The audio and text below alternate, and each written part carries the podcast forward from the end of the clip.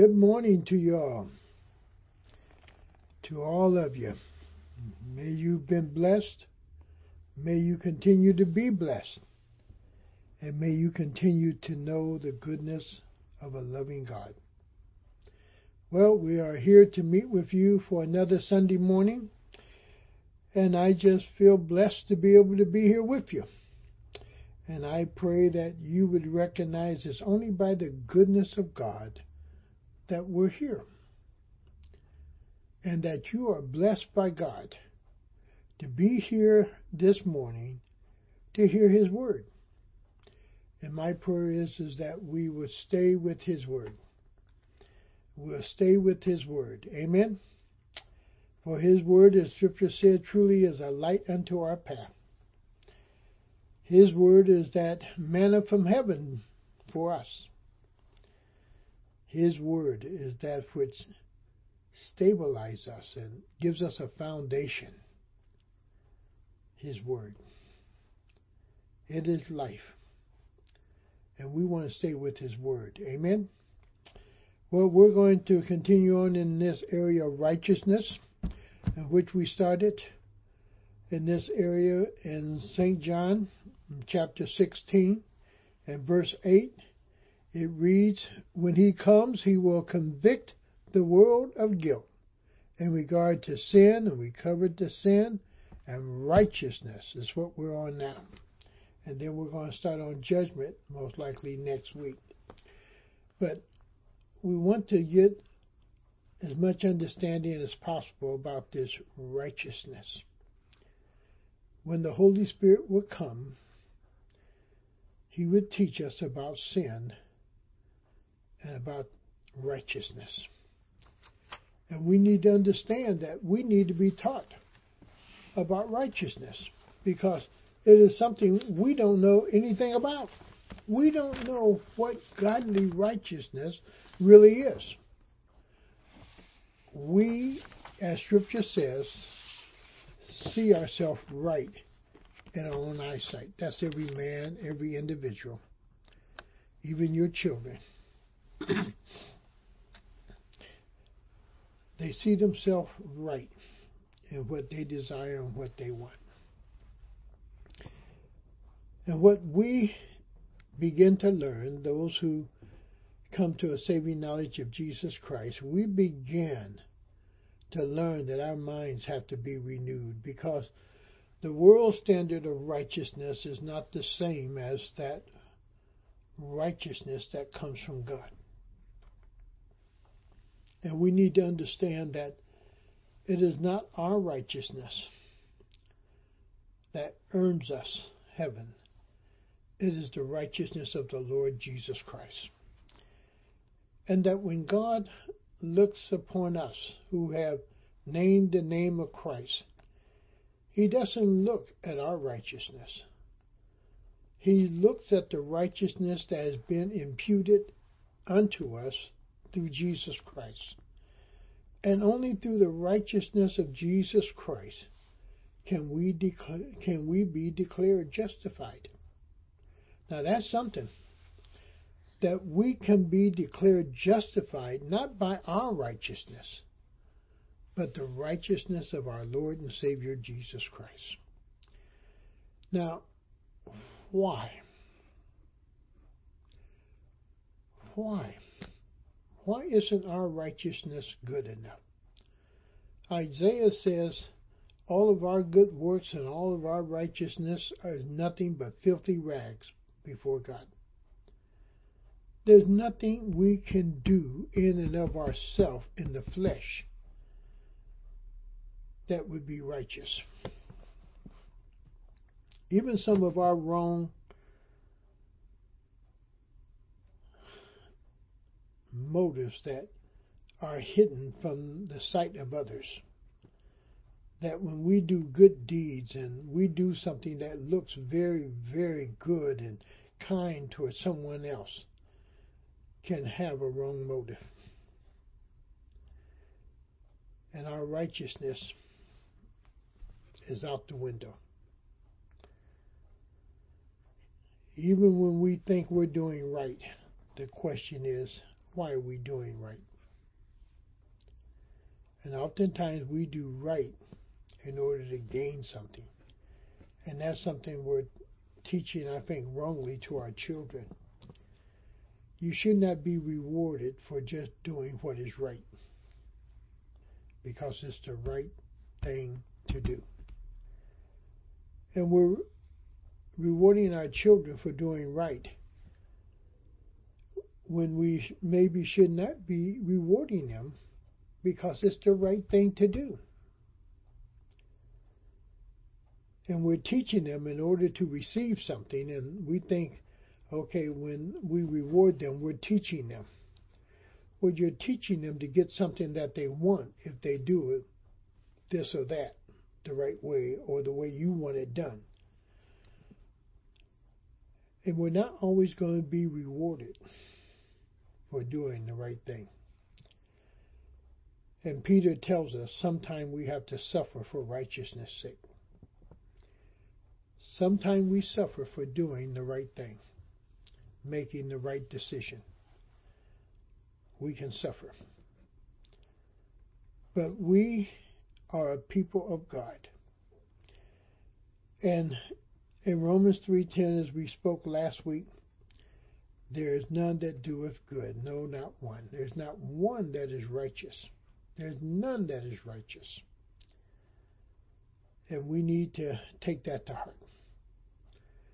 The righteousness of man will only lead him to destruction and lead him to a painful life and a hurtful life. Because even his self righteousness hurts others. Our self righteousness will only destroy us. And therefore, we are learning again what is righteousness or godly righteousness. And that's what's important. It says that the Holy Spirit will convict us of righteousness.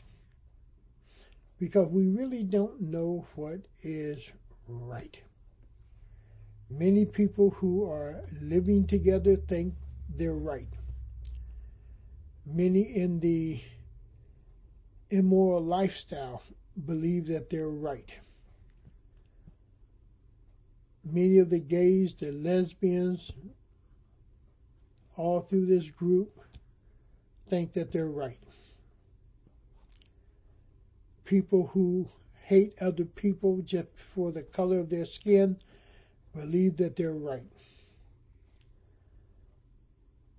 Many politicians believe that they are right, and therefore there's no compromising, there's no sitting down and trying to come up with something that we both can agree on that will be best for this country because we each feel or think we're right in our position and we will not bend, we will not be broken, we will not compromise, and yet we're a bankrupt country morally, and we are quickly going that way financially.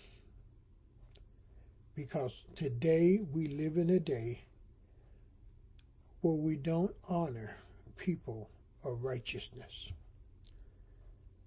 And it's that area that is destroying us. The righteousness of our Lord and Savior Jesus Christ keeps us from a destructive lifestyle. His righteousness keeps us from a destructive lifestyle. He is called the Lord our righteousness. Go back to Jeremiah. We spoke of this some last week, but it's worth returning to and speaking of it again and again and again because we have to get it in our minds, in our hearts, that Jesus Christ is our righteousness. We really have to get that into our minds and our hearts. That He's our righteousness. He's our righteousness. He's our righteousness. It's not the things that we do or how we act that is righteous. if it's not of Him, if it's not revealing Him, if it doesn't have the unction of His Word in it, then it's only of selfishness. And we have to get to a place where it's His Word that is leading us to do that which is right. The Holy Spirit is unctioning us to do what is right. The Holy Spirit has convicted us of what is right. So in that Psalms 23 6, it simply says, Boy, in his day, Judah will be saved. Talking about Israel in the future will be saved. And Israel will live in safety. Now catch this. Oh, grab it. Let it let it sink into your heart. This is the name by which he will be called. The Lord our righteousness. The Lord our righteousness. The Lord our righteousness. Go to 1 Corinthians chapter 1 and verse 30 because it almost repeats the same thing.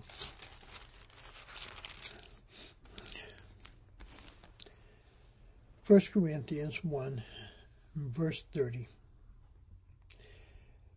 It says, It is because of him that you are in Christ Jesus, who has become for us. Look what he's become. Look what is speaking of Jesus. It is because of him. Because of him.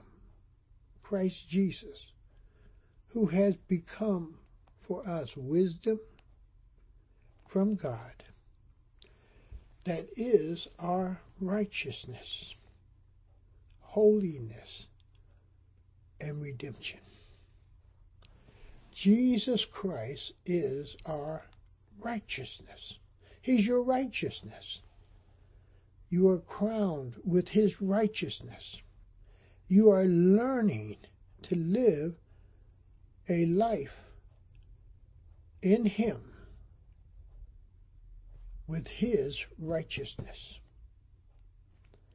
For He has become for us wisdom from God that is our righteousness. Now, when you go to Malachi in chapter 3, there's, there, there's this verse that is unique.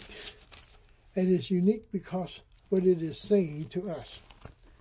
Because we need to realize we really don't know what righteousness is. And that's what makes this verse here very unique in the things in which it's going to say. So in Malachi chapter 3 and in verse 18, because we all think we can declare what is right and what is wrong. We declare what is right or wrong not based on our own opinion of right and wrong, but from knowledge of what is right and wrong. And if it's of knowledge, then you have to ask of whose knowledge? Is it of the knowledge of the world or is it of the knowledge of God? Where am I drawing my knowledge from in order to say this is right or this is wrong? And many people don't like it when you bring up the Bible because the Bible is just a history book. It's a book of poetry. Uh, it's just a literary book. It's it's not really a book that many people believe is written by God the Holy Spirit to show us how to live in righteousness and to tell us what is right and wrong. And that's what the Bible does. It tells us what is right and what is wrong in life. the Holy Spirit also interjects and helps us to understand in a much better way of what is right and why is right. And that this righteousness or this rightness comes from God. And that we should be willing to accept. And yet, so often we fight against that which God says is the right thing to do. So, in Malachi chapter 3, when you get into verse 18, look what he says. And you will again see, you will again see. So, at the moment when he's speaking, the people really didn't see righteousness or wrong. And many of us are that way who are unsaved. If you're unsaved, you don't really know what's right or wrong. You live today with the notion of your opinion of what is right and wrong, and many things you do is wrong. They're wrong against God's word. They're wrong against the law that is even stated by man because oftentimes we're trying to beat the law, get around the law, rather than to accept the law and live it out. And here God is saying, there's going to come a day that people will again be able to distinguish between what is right and what is wrong. So here's Jeremiah I'm not Jeremiah, Malachi chapter 3, verse 18. And you will again see the distinction. You will see the distinction between the righteous and the wicked, between those who serve God and those who do not. You're going to see righteousness lived out in the people of God. And that's why it's so important for the people of God to learn this word and hide it in their heart that they may not sin against God. And when you don't sin against God, you definitely will not sin against man. And it tells us, I'm going to teach you a new way of living. I'm going to even set an example before you in the person of Jesus Christ who knew no sin. And he lived this life in this human body and did not sin. And he was made our righteousness. He's the example to us of righteousness. And he is the one who imputes his righteousness unto us or gives us his righteousness you will again see the distinction between righteousness and wicked. Is there a distinction today? Is there a distinction of what is right and what is wrong? Is there a distinction between good behavior and bad behavior? Is there a distinction between a woman and a man? Is there distinctions in these areas? Is there boundaries? We've never seen so many men kissing men on commercials and pushing this hideous sin into the minds of people that it's okay to be or be in love with another man, another woman, or whatever, and it's wrong. And there are many today that see it as being right. Because the issue is that they just love each other and they should have a right to love whoever they want to love. Well, God didn't make it that way. He made Adam and Eve. And that's hard for a lot of people to accept. But for the Christian, we accept it, we believe it, we live it. And he says you're going to be able to distinguish between the righteous and the wicked, between those who serve God. Why? Why did he bring in those who serve God? Those who serve God we ought to walk in righteousness, in the righteousness of our Lord and Savior Jesus Christ. Now, I understand somebody out there saying, you don't do that all the time. You're not perfect. You're not so holy and this and that. I understand that. But we who name the name of the Lord Jesus Christ do not walk in wickedness and sinfulness deliberately day after day after day, hour after hour after hour. That is not our lifestyle. That's not our behavior. That's not Christ's behavior. I'm not saying you won't stumble. I'm not saying there won't be a slip up or, or a failure or a sin in your life. I'm not saying that. But it should not be consistent. It should not be constant. It should not be a part of your life that you're actively involved in sin day after day after day because you are of a righteous seed, the Lord Jesus Christ. Why don't you go to 1 John chapter 2 and verse 1.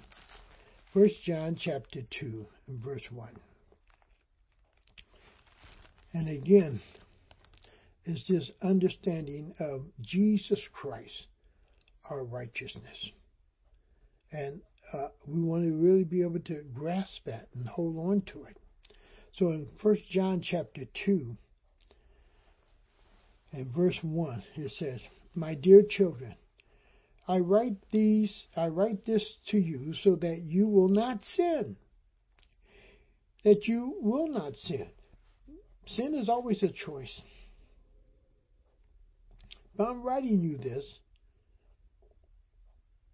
that you will not sin, but if but if anybody does sin, and he's writing this to Christians. If you sin, remember this. We have one who speaks to the Father in our defense. Listen to his title, listen to the name. We have one who speaks to the Father in our defense. Jesus Christ. Catch the title, the righteous one the righteous one. Because when God looks upon us, he looks at the righteousness of Jesus Christ that has been placed upon us through the Holy Spirit's work. The moment we accepted the Lord Jesus Christ, a work begins in our life. And that's why the Holy Spirit is going to convict us about righteousness, because He's going to teach us how to live as Christ would live. He's going to teach us how to live without sin in our life. He's going to teach us what is really right to do in life. Now, once you go over to verse chapter 2 and, and go to verse 29 also. In that First John chapter 2. Go over to verse 29. If you know that he is righteous, you know that everyone who does what is right has been born of him. The person who does what is right is not so much acting on their own, but they have been born of him. They are following that example of the Lord Jesus Christ. They have been taught by the Holy Spirit of what is right, and they do what is right. And we're challenged to do that day after day, moment by moment as we live. We're challenged to do it. And we have to come to that place and we have to hear this and hear it if you know that he is righteous, who is the he? Jesus. If you know that he is righteous, you know that everyone, everyone who does what is right. Now, if it's about Jesus Christ and we're in Jesus Christ, and we are the righteous ones. What is that saying about those who are not in Christ? Everyone who does what is right has been born of him. Everyone who does what is right is born of him. So, what is that saying about those who are not born of the seed of Christ? Who are not born again, who are not saved?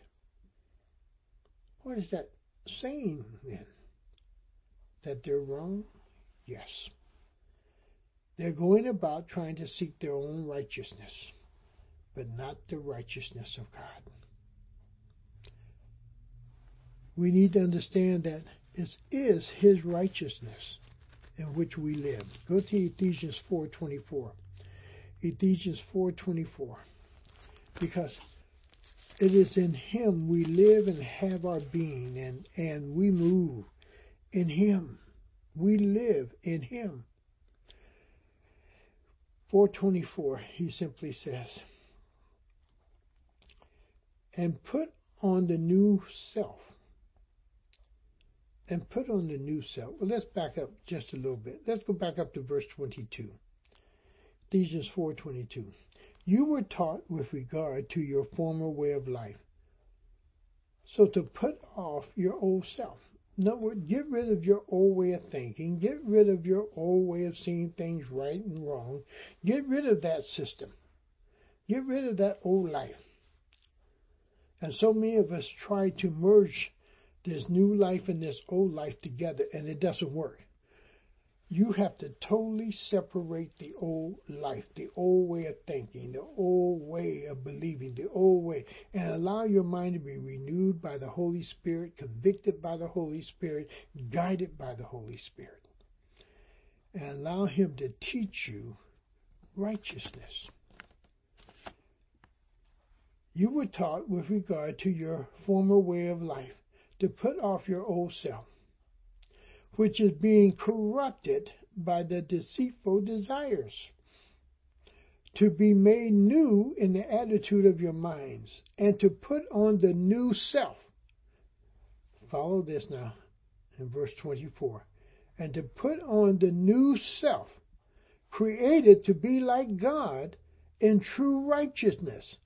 We are created to be like who? Like God in true righteousness and holiness. True righteousness. And when we act rightly and do what is right, we are acting like God and doing the things that are right. For we're created to be like God in righteousness and doing the right things. And sometimes that's hard for us to judge. But if we allow the Holy Spirit to control, we allow the Holy Spirit to speak, we allow the Holy Spirit to convict us, we allow the Holy Spirit to teach us, it really does become part of our life. Go to 2 Peter, because I want you to understand something. 2 Peter, chapter 1, and verses 3 and 4. God wouldn't wouldn't tell you that He's going to teach you how to live rightly if you could not do it.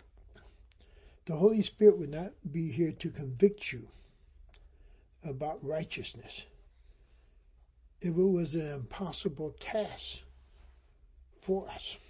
I'm not saying it's easy, easy, because it goes against the grain of life. It goes against the grain of the flesh. Man never wants to be corrected. But if you're born of the Lord Jesus Christ, you have additional power in the person of the Holy Spirit. You have more. You have the Word of God. If you allow it to work in your life and if you're willing to follow it. So in 2 Peter chapter 1 in verse 3, 3 and 4, he says, His divine power. What kind of power? Divine power. Not earthly power, heavenly power.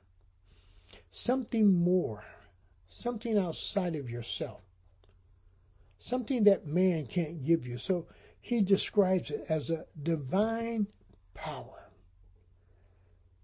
has given us everything, everything we need for life and godliness.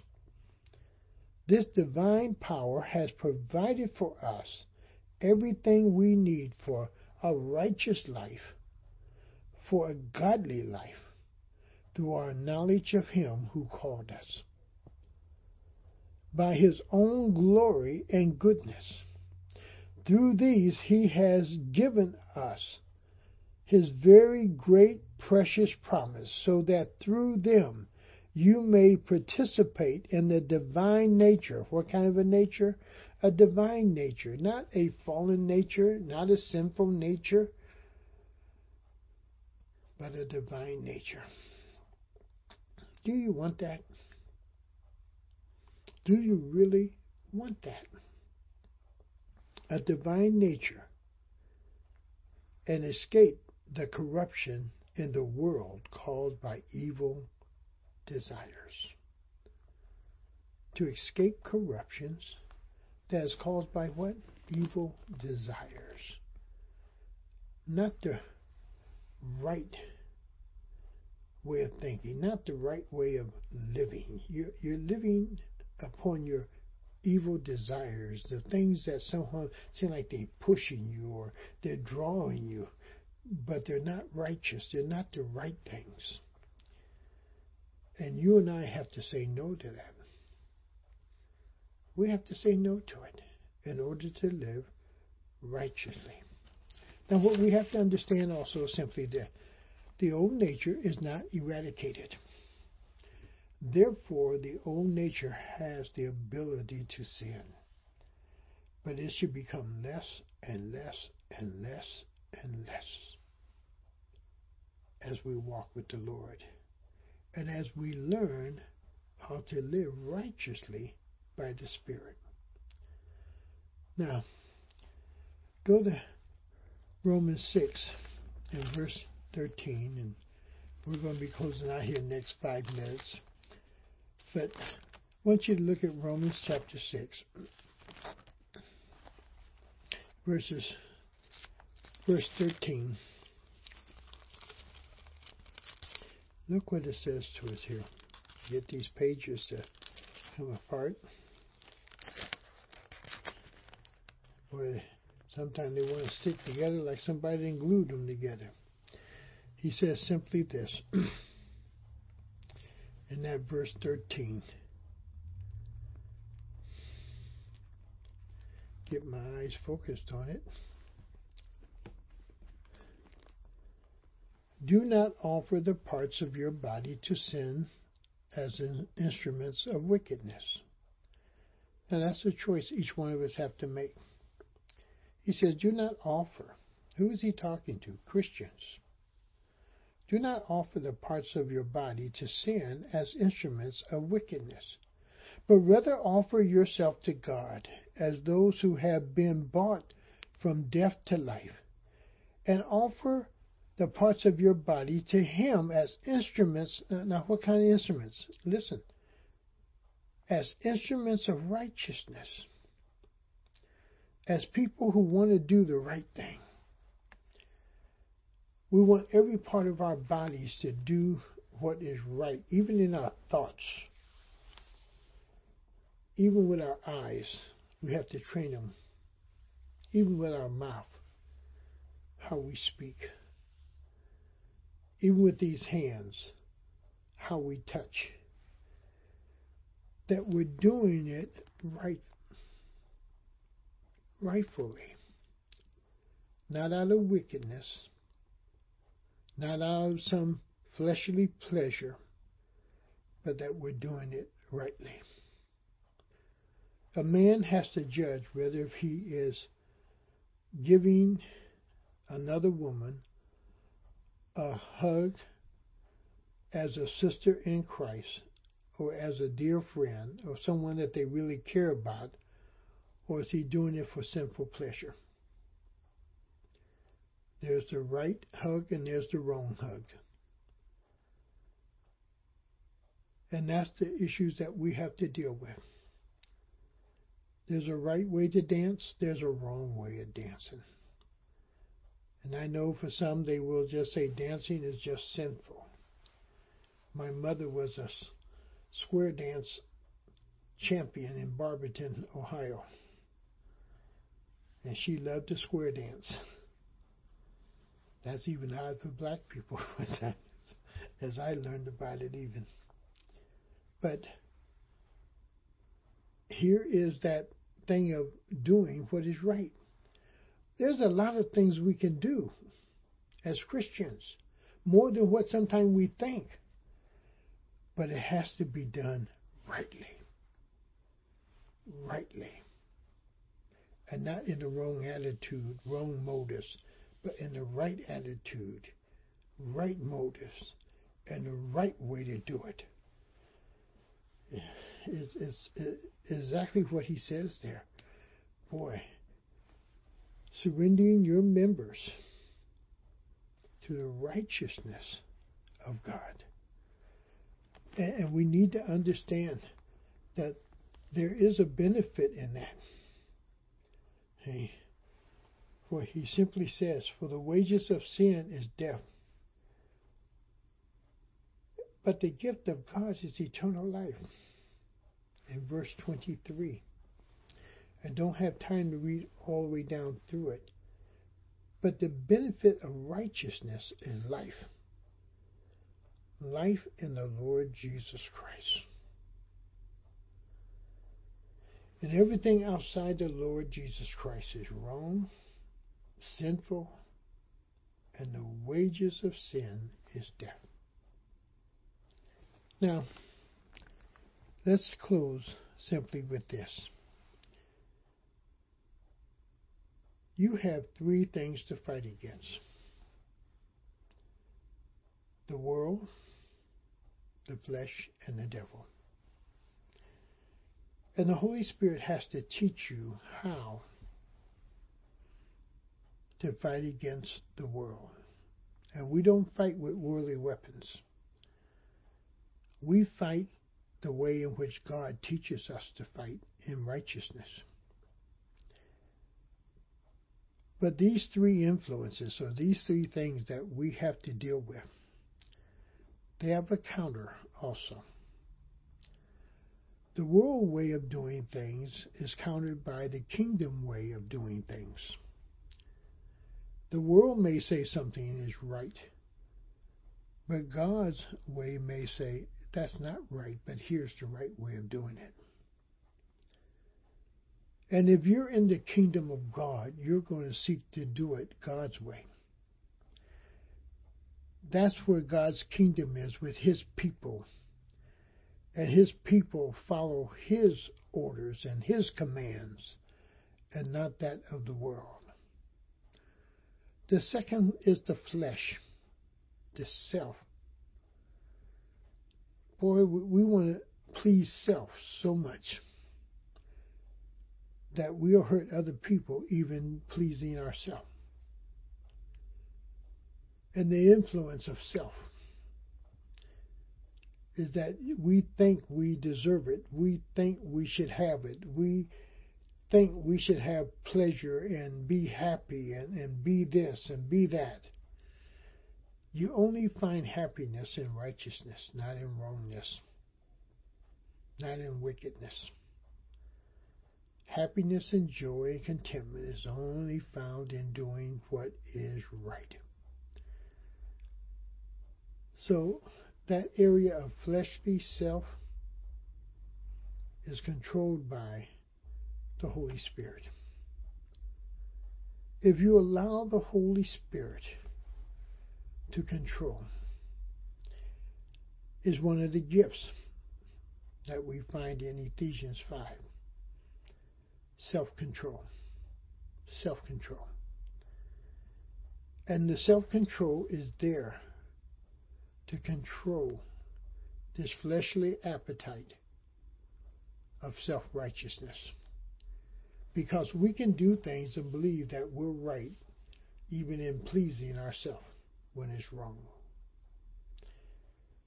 The last one that you have to really fight against that is a strong influence in the lives of people is the devils and his demons and their teaching and their drawing. They want to draw us into their way of living, into their style of living, into their behavior, their corruption, their evil, their wickedness. And the word counters that by greater is he that is in you than he that is in this world. Jesus Christ. If you allow Jesus Christ to rule in your heart through the Holy Spirit in teaching you righteous living, you will live in such a way that you prosper. And you will be happy and joyful and content. Because righteousness brings about happiness, joyfulness, and contentment in life. You can sing while you're in prison.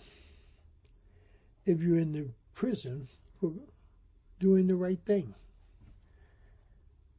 If you're suffering for doing the right thing, you will still have a happiness and a joy and a contentment about yourself and in yourself because you've done what is right. Well, we're going to close there because there's so much more to be said about this and I want to just challenge you. Just take a concordance and read up on righteousness. Read up on righteousness and see the peace that it gives you, the happiness that it can bring in your life when you do the right thing, and the joy that's there. Righteousness is a foundation for the Christian is one of those pillars that need to be established. And we have to make it up in our minds. We're going to live righteously because the one who has saved us has set the example and has given unto us his righteousness. Father, we want to thank you and praise you for your loving kindness. And we ask, O oh God, that you would teach us, Lord, of your righteousness through the power of your Holy Spirit. You have empowered us to live a godly life. May we do so. May we surrender completely to you and bring honor to your name as we live righteously in this world. And we'll give you praise and all the glory in Jesus' name. Amen. May God bless you. May God keep you.